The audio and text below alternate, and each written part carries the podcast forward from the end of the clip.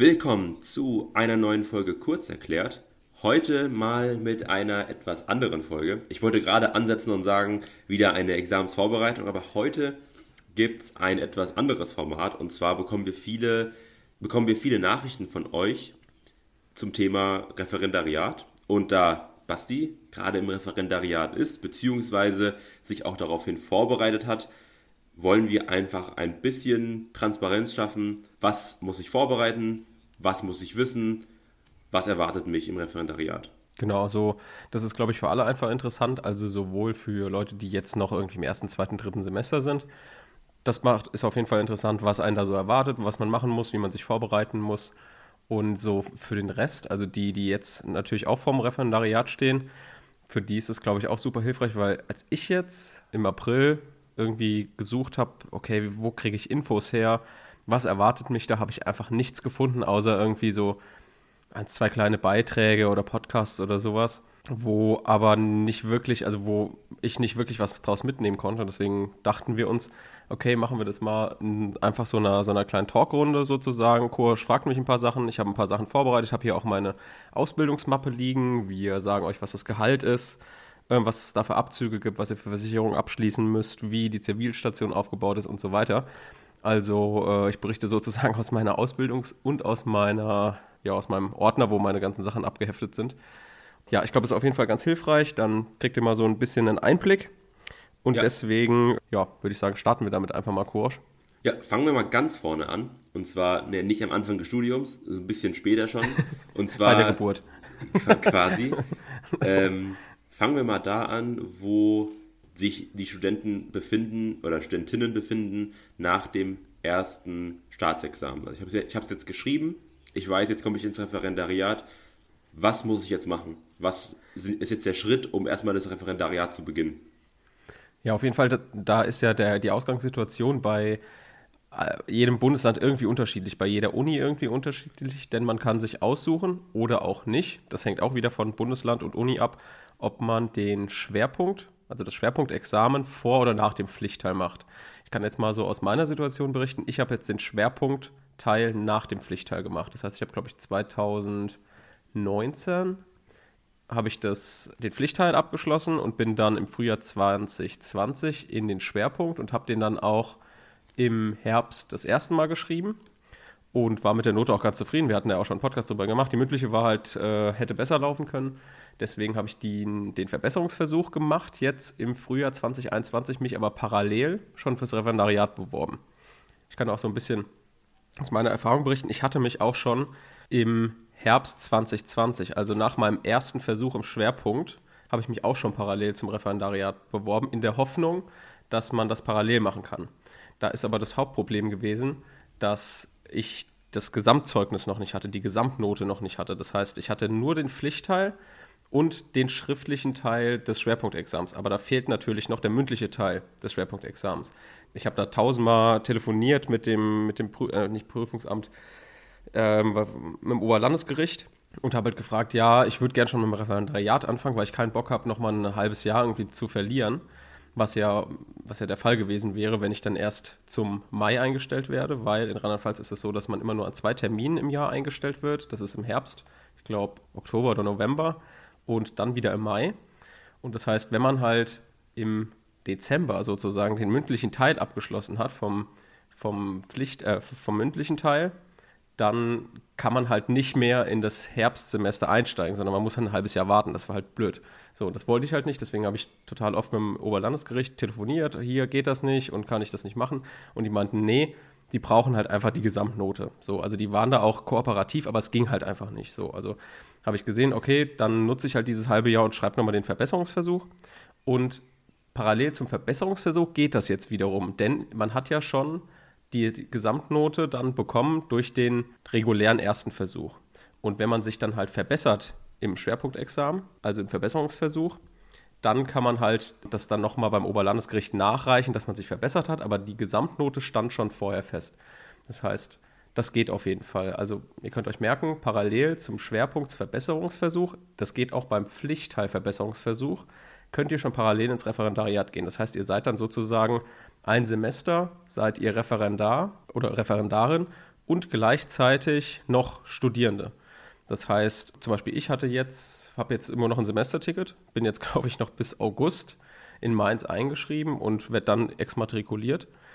Mm, das heißt also, dass das niemanden stört, wenn ihr beides habt. Also auch es stört weder die Uni, ihr seid Referendar, noch das Referendariat, dass ihr noch an der Uni seid. Was halt das einzige Problem ist, ist, dass das Referendariat nicht darauf achtet, wann ihr mündliche Prüfung im Verbesserungsversuch habt. Also ihr müsst euch das so legen, dass ihr euch entweder Urlaub nehmt im Referendariat dann an diesem Tag, wo ihr die mündliche Prüfung habt, oder dass ihr das einfach mit dem Ausbilder so absprecht, dass das halt ähm, ja, mit dem Verbesserungsversuch passt. Das heißt, um deine Frage jetzt nochmal aufzugreifen, wo steht man nach dem ersten Examen? Das hängt davon ab, also ob man jetzt Schwerpunkt oder Pflichtteil vorgemacht hat, ob man nochmal einen Verbesserungsversuch gemacht hat und in welchem Bundesland man ist und in wie, also wie oft in diesen Bundesländern eingestellt wird im Referendariat. In Rheinland-Pfalz ist es jetzt so, dass es zweimal eingestellt wird und dass man es parallel zum Verbesserungsversuch, egal ob Pflicht- oder Schwerpunktexamen, machen kann, aber halt nicht zum regulären Versuch. Mhm. Genau. Das heißt, ich befinde mich jetzt nach meinem Staatsexamen. Ich kenne mich mit den Gegebenheiten meiner Uni und meines Bundeslandes aus bezüglich meines Referendariats? Was muss ich jetzt üblicherweise vorbereiten für den Einstieg ins Referendariat? Was für Versicherungen? Also, Basti weiß ja, glaube ich, ganz genau, auf was ich äh, anspielen möchte. Ja, diese, diese Horrorzeit davor, wo, wo man anfängt, irgendwie sein eigenes Leben zu planen was vorher irgendwie total angenehm war, dass es irgendwie, immer mit der Uni so ein bisschen was zu tun hatte oder da war man mal den Eltern auch irgendwie mitversichert und hat selbst keine Ahnung gehabt, was ist denn jetzt eine Pflegeversicherung, was ist eine Krankenversicherung und Rentenversicherung, keine Ahnung. Und ich bin da letztendlich auch nicht hundertprozentig durchgestiegen jetzt, also aber ich kann so viel sagen, dass man in der Zeit vor dem Referendariat sich auf jeden Fall vorbereiten kann, jetzt mal fachlich, dass man nochmal das materielle Recht wiederholt. Das würde ich auch jedem empfehlen.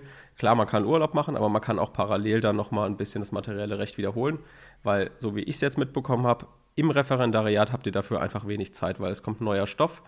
Ihr habt dann auch Bock, was Neues zu machen und nicht nochmal den alten Sermon da zu wiederholen. Deswegen würde ich das einfach parallel machen, jeden Tag irgendwie eine Stunde. Ich meine, das schadet nicht, das hält auf Trab. Von daher, ähm, das kann man auf jeden Fall vorher machen. Man kann gerne auch Urlaub machen. Wobei ich jetzt bis jetzt noch nicht das Gefühl hatte, dass es ein total umhaut, das Referendariat. Das, kann, das kommt bestimmt noch, wenn es Richtung Examen geht. Mm, da kann ich auch ganz kurz sagen, das Examen steht von Anfang an fest, wann ich das schreibe, das zweite Examen. Das heißt, man kann das nicht selbstständig schieben. Und ähm, deswegen weiß ich jetzt schon, dass ich im Oktober 2022 schreiben werde. Und das ist einerseits ganz gut, weil man schon weiß, wann der Termin ist. Andererseits natürlich äh, kann man es halt nicht selbstständig schieben. Das heißt, man gerät auch irgendwie leicht in Panik. Ja, genau. So, jetzt muss ich natürlich den Faden wieder aufgreifen. Kurs, helfen mir mal, wo war ich denn gerade? Ah, bei den Versicherungen, ne? Genau. Genau, also man kann dann auch parallel zum materiellen Recht, was man wiederholt, sich schon mal ein bisschen organisatorisch drum kümmern. Was muss ich denn jetzt alles machen? Was muss ich beantragen?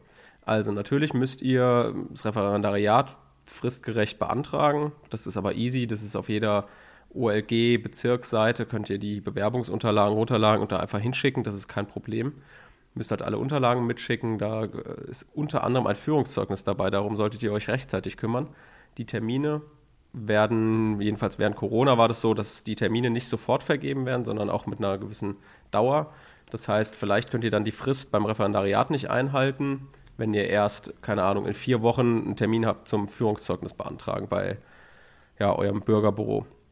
Mhm. Genau darauf kann man achten. Dann auf jeden Fall Versicherungen mal sich umgucken. Also du bist ja dann, jedenfalls hier in Rheinland-Pfalz, dann gesetzlich versichert. Ich glaube, in Hessen bist du sogar verbeamtet, das heißt, es ist da relativ easy. Aber wenn ihr jetzt nicht verbeamtet werdet, müsst ihr euch auf jeden Fall gesetzlich krankenversichern. Ich war zum Beispiel jetzt vor bei meinen Eltern Familien mitversichert, die haben eine private Versicherung. Das heißt, ich musste von der privaten raus in die gesetzliche und musste das erst bei meinen Eltern rauskündigen. Dann wollen dir die privaten Versicherungen ein Anwartschaftsrecht anbieten. Das bedeutet, dass du die Möglichkeit hast, ähm, bei deinen Eltern so ein bisschen mit drin zu bleiben. Die zahlen dann einen bestimmten Abschlag dafür. Und dafür hast du es später leichter, wieder in die private Versicherung zurückzuspringen. Das heißt, du musst dann in dem Fall nicht mehr den vollen Privatversicherungsbetrag bezahlen, sondern nur einen Teil. So, aber das, mein Papa hat das ausgerechnet, es lohnt sich, glaube ich, von dem Preis her nicht, weil private Versicherung ist einfach super teuer Und man weiß ja nicht, ob man dann in den öffentlichen Dienst geht oder nicht. Dann ist man eh irgendwie, läuft das eh irgendwie über den Staat. Das kenn, weiß ich jetzt auch nicht so genau. Aber auf jeden Fall müsst ihr euch jetzt nach dem, im Referendariat gesetzlich versichern. So, und dann müsst ihr euch natürlich auch beschäftigen, was gibt es für gesetzliche Krankenkassen. Hm, da gibt es zum Beispiel die HKK, da gibt es, was weiß ich, ähm, die TK und noch tausende mehr. Guckt euch da einfach im Internet ein paar an. Schaut, was für euch am günstigsten ist. Natürlich sucht euch nicht das günstigste raus, sondern guckt irgendwie, ob, wenn ihr Probleme mit Zähnen habt und so weiter, dass man da irgendwie einen Zahnzusatz, also irgendwie was mit Zähnen hat.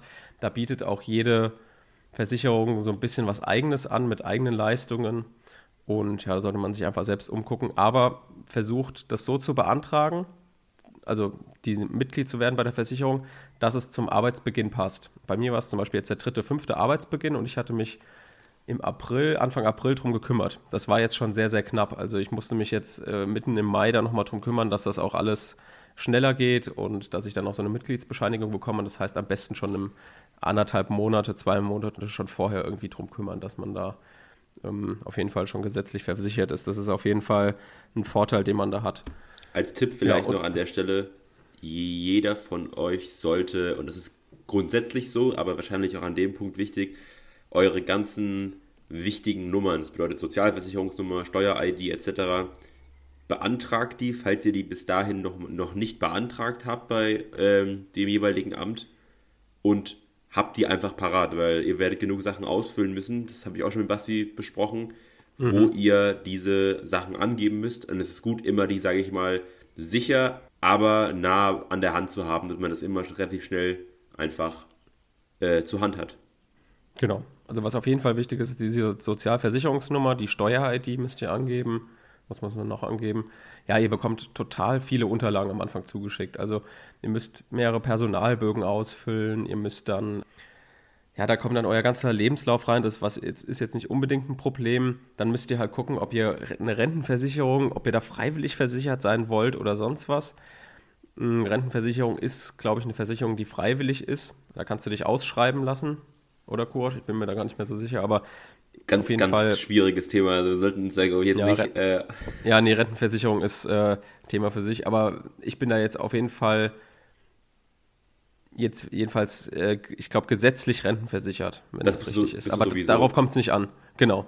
Man ist ja sowieso gesetzlich rentenversichert. Genau, das bist aber, du sowieso, außer du kommst da raus, genau. aber das spielt erstmal jetzt keine Rolle. genau, euch. du kannst halt noch einen Zusatz draufzahlen, wenn du möchtest, aber das habe ich jetzt noch nicht gemacht, weil ich jetzt erstmal das Referendariat abwarte so und dann äh, ja, gucke ich auf jeden Fall. Gut, da, also wir haben die Versicherung, das ist auf jeden Fall wichtig, dass ihr euch um die Krankenversicherung kümmert rechtzeitig. Eure dass Dokumente? Ihr guckt, dass ihr, wie bitte? Eure Dokumente? Genau, die ganzen Dokumente.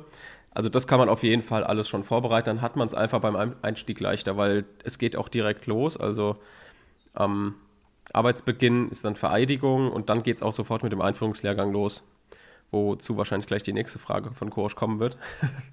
Ja, genau. Die Frage wäre jetzt gewesen, ja, also ich habe jetzt nach dem Staatsexamen, weiß ich, äh, wie der Prozess bei mir im Bundesland an meiner Universität fürs Referendariat aussieht. Ich habe alle meine Dokumente parat, habe mich angemeldet und steige jetzt ein. Was erwartet mich jetzt erstmal? Habe ich jetzt, muss ich jetzt direkt alle, all mein Wissen, all meine Fähigkeiten unter Beweis stellen, nachdem ich jetzt quasi, ja, drei, vier, fünf Jahre lang studiert habe? Oder werde ich abgeholt? Gibt es sozusagen einen, einen langsamen Start? Was erwartet mich, wenn ich loslege?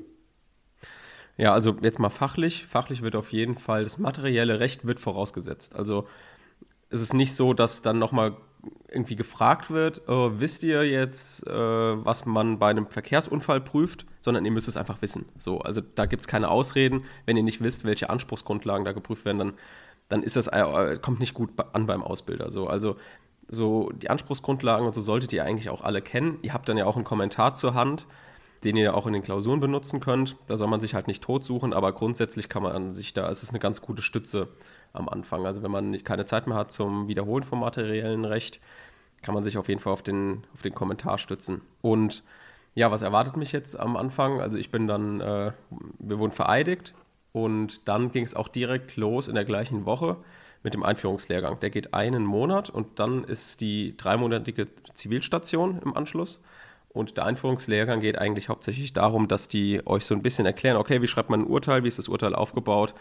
Und ich sage euch, ihr werdet überrascht sein, wie krass ein Urteil, also wie strukturiert ein Urteil aufgebaut ist. Wir haben ja alle schon zum ersten Examen auch immer Urteile lesen müssen, so mal irgendwie auf Back Online oder sowas.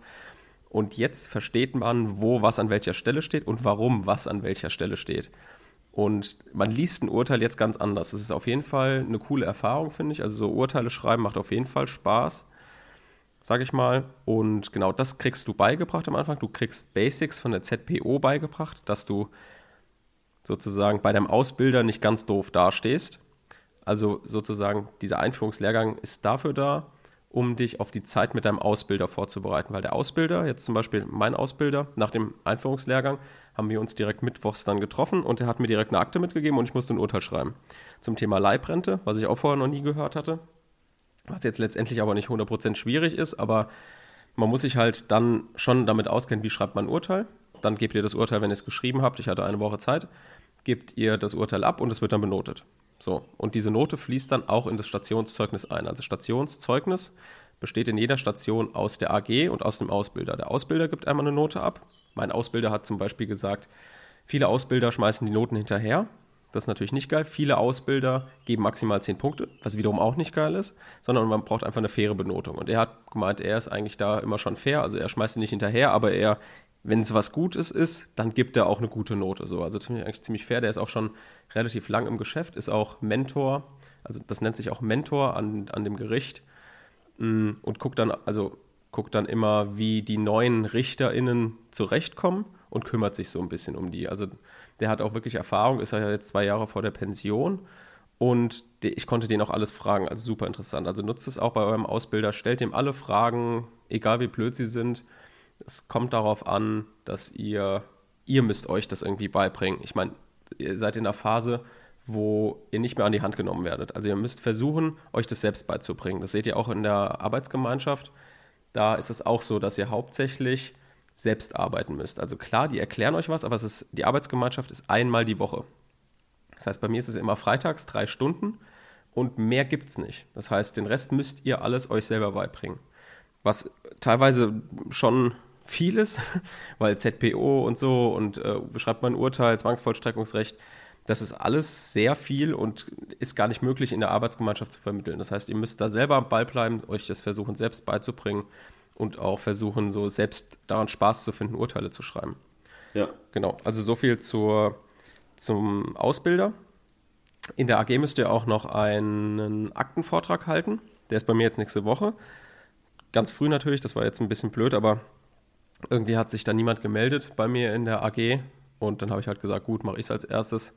Ähm, ich hatte jetzt auch letzte Woche dann drei Übungsaktenvorträge bei meinem Ausbilder. Das könnt ihr zum Beispiel auch machen. Ich habe dann einfach ihn gefragt, ja, können wir das mal üben? Weil, ganz ehrlich, wir hatten das überhaupt noch nicht. Gar keine Ahnung, was ein Aktenvortrag ist. Du musst es auch in einer bestimmten Reihenfolge halten. Einleitung, Sachbericht und so weiter. Und da hat er mir dann halt drei Akten gegeben ich hatte dann ähm, ein, zwei Stunden Zeit, mich vorzubereiten und habe dann die sagten Vorträge vor ihm gehalten, was auch an sich ganz gut funktioniert hat. Und es ist auch auf jeden Fall eine gute Übung, weil in der AG wird die auch direkt benotet. Also das fließt dann sofort ins Stationszeugnis ein. Und was mir jetzt der Ausbilder auch gesagt hat, dieses Stationszeugnis gucken die Leute sich im mündlichen Examen, zum zweiten Examen auch an. Er meinte zwar meistens nach der mündlichen Prüfung, das heißt, um so ein bisschen zu überprüfen, okay, habe ich den jetzt so benotet, wie er auch in, dem, in der Station benotet wurde? Und ja, deswegen das Stationszeugnis ist jetzt für die Examsnote nicht relevant, aber für die mündliche Prüfung kann es schon relevant sein. Also da würde ich mich auf jeden Fall, würde ich mich auf jeden Fall anstrengen. Genau. Das ist eigentlich so viel zur Zivilstation, da bin ich ja erst drin. Zu den anderen Stationen weiß ich jetzt natürlich noch nicht viel. Wir sind jetzt in der Phase, wo es in der Arbeitsgemeinschaft ist. Einführungslehrgang war jetzt und ja, es war halt hauptsächlich über, wie schreibt man ein Urteil. Hm. Vielleicht immer ein paar Worte zur Vereidigung, Basti? du Sack. überall. überall irgendwie auf Instagram oder sonst wo in einem Live fragst du mal, wie die Vereidigung war. Möchtest nee, du nicht nochmal was äh, zur Vereidigung sagen? ja, also Vereidigung war, war, war, gut. Also wir haben uns da das erste Mal kennengelernt, alle Referendare. Es hat sich auch jemand dann ziemlich peinlich versprochen direkt. Ähm, beim ersten Mal, das war natürlich ich. Ja, die Vereinigungsformel total falsch vorgelesen, aber gut, das ist jetzt auch ist überhaupt nicht schlimm. Also es hat mir wirklich nichts ausgemacht, weil es hat so ein bisschen zur allgemeinen Belustigung beigetragen und ich glaube, die meisten haben es noch nicht mal richtig mitbekommen. Aber dann hat mir der OLG-Präsident dann wirklich, äh, der LG-Präsident mir einfach wie dem letzten Trottel immer nur so zwei Silben vorgelesen und ich denke mir, Alter, ich habe jetzt, du hast mir erstmal den längsten Satz meines Lebens vorgelesen. Den sollte ich auswendig vortragen. Und dann, wenn ich das nicht hinbekomme, kriege ich nur noch so zwei Wörter, als wäre ich irgendwie der letzte Idiot. Aber gut, äh, dann hat es dann auch geklappt. Und ähm, ja, Vereidigung ist jetzt nichts Feierliches oder so. Also klar, wir mussten dann nach vorne kurz die Eidesformel aufsagen, wir mussten was unterschreiben und haben dann was, so eine Urkunde bekommen, eine Aus ähm, Referendariatsurkunde, dass ihr Referendare seid. Und genau, da musstet ihr halt äh, noch so Schweigedingsbums unterschreiben und den ganzen Kram, Aufklärung. Ja, das ja, war auf jeden Fall die Vereidigung, das ist am ersten Tag gewesen. Und worüber ihr euch jetzt schon Gedanken machen könnt, ist, ob ihr eventuell bei der Vereidigung eine Floskel weglasst oder dazu nehmt. Ja, ist genau. korrekt? Ja, also ja, ob ihr auf Gott schwören wollt oder nicht. Ich habe da war da auch, ich wusste, dass man das entscheiden kann, aber dann hat die, also wir waren, die Leute von der Geschäftsstelle haben dich so ein bisschen eingewiesen und gesagt, ja, hier, guck mal, ihr müsst gleich die Eidesformel aufsagen. Wer möchte denn auf Gott schwören? Und irgendwie die meisten haben gesagt, ja, komm, machen wir. Und dann habe ich nicht lange, also ich habe mir da keine Gedanken drüber gemacht, habe ich gedacht, ach komm, mache ich auch mit. So und also ich habe da keine selbstständige Entscheidung getroffen, sondern einfach das gemacht, was alle gemacht haben. Also vielleicht macht ihr euch da auch vorher drüber Gedanken, ob ihr das machen wollt oder nicht, wenn euch das wichtig ist. Mir war es jetzt nicht so hundertprozentig wichtig, deswegen ist es im Nachhinein auch egal, ob ich es jetzt gemacht habe oder nicht. Ja. Aber ja, wenn es euch wichtig ist, genau darüber könntet ihr auch euch vorher Gedanken machen. Werbung. So, wir haben jetzt wieder eine Empfehlung für euch und zwar heute, passend zur Referendariatsfolge, haben wir ein Buch vom Nommers Verlag und zwar Baumfalk Giel, der Zivilprozess. Das ist auf jeden Fall ein gutes Buch, um parallel zur Arbeitsgemeinschaft im Referendariat das Wissen aufzubauen. Und zwar ist das nicht wie ein klassisches Lehrbuch aufgebaut, sondern eher wie ein Skript. Das heißt, ihr könnt es eher zum Lernen benutzen, als es ein Lehrbuch euch die Möglichkeit gibt. Weil im Lehrbuch müsst ihr immer sehr viel lesen, man kann sich wenig behalten, man kann es nicht zum Lernen nutzen. Dieses Skript, es ist tatsächlich ein Skript, ein dickes Skript, das könnt ihr zum Lernen benutzen. Das war vorher im Albert Schmidt Verlag, jetzt hat es der Nomos Verlag übernommen. Auf jeden Fall eine sehr gute Möglichkeit, um parallel zum Referendariat euer Wissen zu vertiefen, indem ihr damit lernt und oder es als Einstieg zu nutzen, um euch überhaupt mal dieses Fach beizubringen. Werbung Ende. Dann macht es vielleicht nochmal Sinn, zum Abschluss unserer kleinen Spezialformats zum Thema Referendariat einmal so einen Einblick zu geben in eine Woche. Wie sieht eine Woche bei dir aus aktuell? Also wie viel hast du, ich sag mal in Anführungszeichen, Vorlesungen? Äh, wie viel hast du wirklich praktische Arbeit? Wie viel lernst du äh, aktuell noch oder wie viel musst du lernen und was für eine Zeit nimmst du dir da? Hm. Ja, ich versuche mir jetzt so am Tag zwei Stunden zu nehmen, um mich, um zu lernen, um mich vorzubereiten, um irgendwas nachzubereiten am Tag. Das versuche ich meistens morgens zu machen. Dann muss ich dreimal die Woche noch arbeiten und ähm, also nicht, nicht am Gericht. Und habe einmal in der Woche Ausbilder. Das ist der Mittwoch meistens. Jetzt habe ich zum Beispiel morgen Sitzungsdienst mit ihm zusammen. Und genau, aber wir haben uns darauf geeinigt, dass wir einmal die Woche uns treffen. Entweder kriege ich ein Urteil, mache einen Aktenvortrag oder ich bin in der Sitzung. Und genau, dann habe ich immer freitags Arbeitsgemeinschaft. Das heißt, es klingt erstmal wenig, aber ihr müsst euch natürlich auch parallel irgendwie äh, halt vorbereiten auf die Zivilstation. Ich meine, das sind nur drei Monate und danach kommen ganz andere Fächer. Das heißt, ihr müsst es schon nach drei Monaten drauf haben. So die Zivilstation, würde ich sagen. Und es dann nur noch zum Examen hin nochmal ordentlich wiederholen natürlich. Aber dass man jetzt schon auf jeden Fall eine Ahnung hat, um was es geht. Und ja, man kann ja gucken, ob man parallel noch arbeiten möchte oder nicht. Ich meine, das Gehalt in Rheinland-Pfalz liegt jetzt bei 1350 Euro brutto. Das heißt, netto bei mir ist jetzt rausgekommen so ungefähr roundabout 1100. Also man hat dann schon Abzüge, aber natürlich sehr, sehr wenige im Vergleich zu einer normalen Steuerklasse. Ich glaube, wir sind jetzt Steuerklasse boah, 1. Steuerklasse 1 ist, glaube ich, die beste Steuerklasse. Die beste? Die, die, beste oder, auf jeden Fall 6. nicht, aber es ist die für Ledige. Nee, dann sind wir Steuerklasse 6. Genau. Genau, sind wir Steuerklasse 6, zahlen auf jeden Fall sehr wenig Steuern. Gut, ist halt auch ein Ausbildungsverhältnis. Und ja, man kann vielleicht noch kurz sagen, was braucht man für Materialien? Wir brauchen natürlich Kommentare. Das ist immer so ein Ding, weil Kommentare sind sehr teuer. Ich habe mir jetzt auch Gebrauchte bestellt. Das heißt, ähm, natürlich zum Examen kann man überlegen, ob man Kommentare mietet.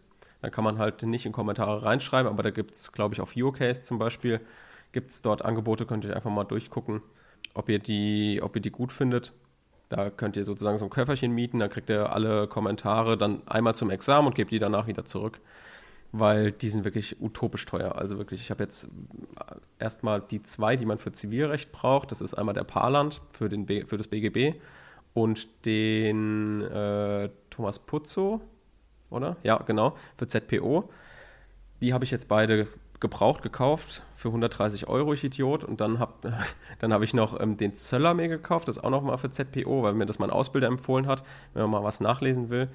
Und den habe ich dann nicht im Internet bei eBay gebraucht bestellt, sondern ich bin mal bei uns im Landgericht in die Bibliothek gegangen und habe gefragt, ob die Altauflagen haben, die sie abgeben wollen, was sie auch hatten. Und zwar sogar welche aus 2020 für 40 Euro. Es war total günstig.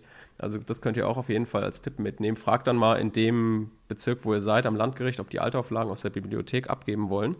Zum Beispiel den Parland haben die, hätten die auch abgegeben für 40 Euro. Den hatte ich natürlich schon vorher für 70 Euro bestellt, ich Idiot. Und hätte ich mal vorher danach gefragt, wäre auf jeden Fall äh, besser gewesen. Aber gut, im Nachhinein ist man immer schlauer. Könnt ihr auf jeden Fall als Tipp mitnehmen, dass ihr das äh, mal dann in eurer BIP erfragt, ob ihr das ja, da, da kaufen wollt oder nicht. Auf jeden Fall ähm, ja, kriegt ihr auch noch einen Juris-Zugang, auch noch einen Back-Online-Zugang.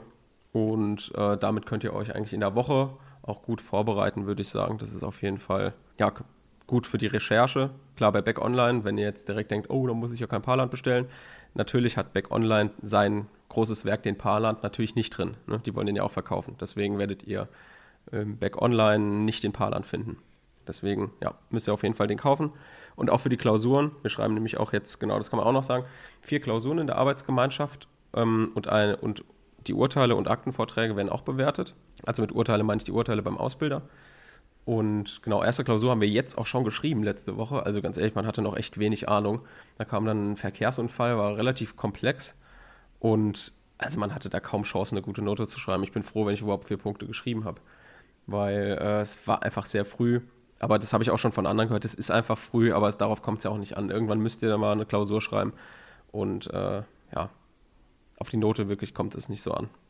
Deswegen, äh, ja, war das mehr so ein Probeding. Und ja, bin mal gespannt.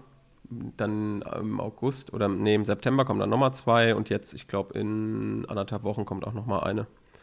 Ja, genau, also vier Klausuren, die werden bewertet, fließen auch ins Stationszeugnis und am Ende der Station bekommt ihr das ausgestellt. Dann vielen Dank auf jeden Fall für den Einblick und dann werden wir wahrscheinlich in naher Zukunft, wenn es eine neue Station gibt, einige neue Einblicke teilen mit euch. Vielen Dank fürs Zuhören und bis zum nächsten Mal. Genau. Tschüss.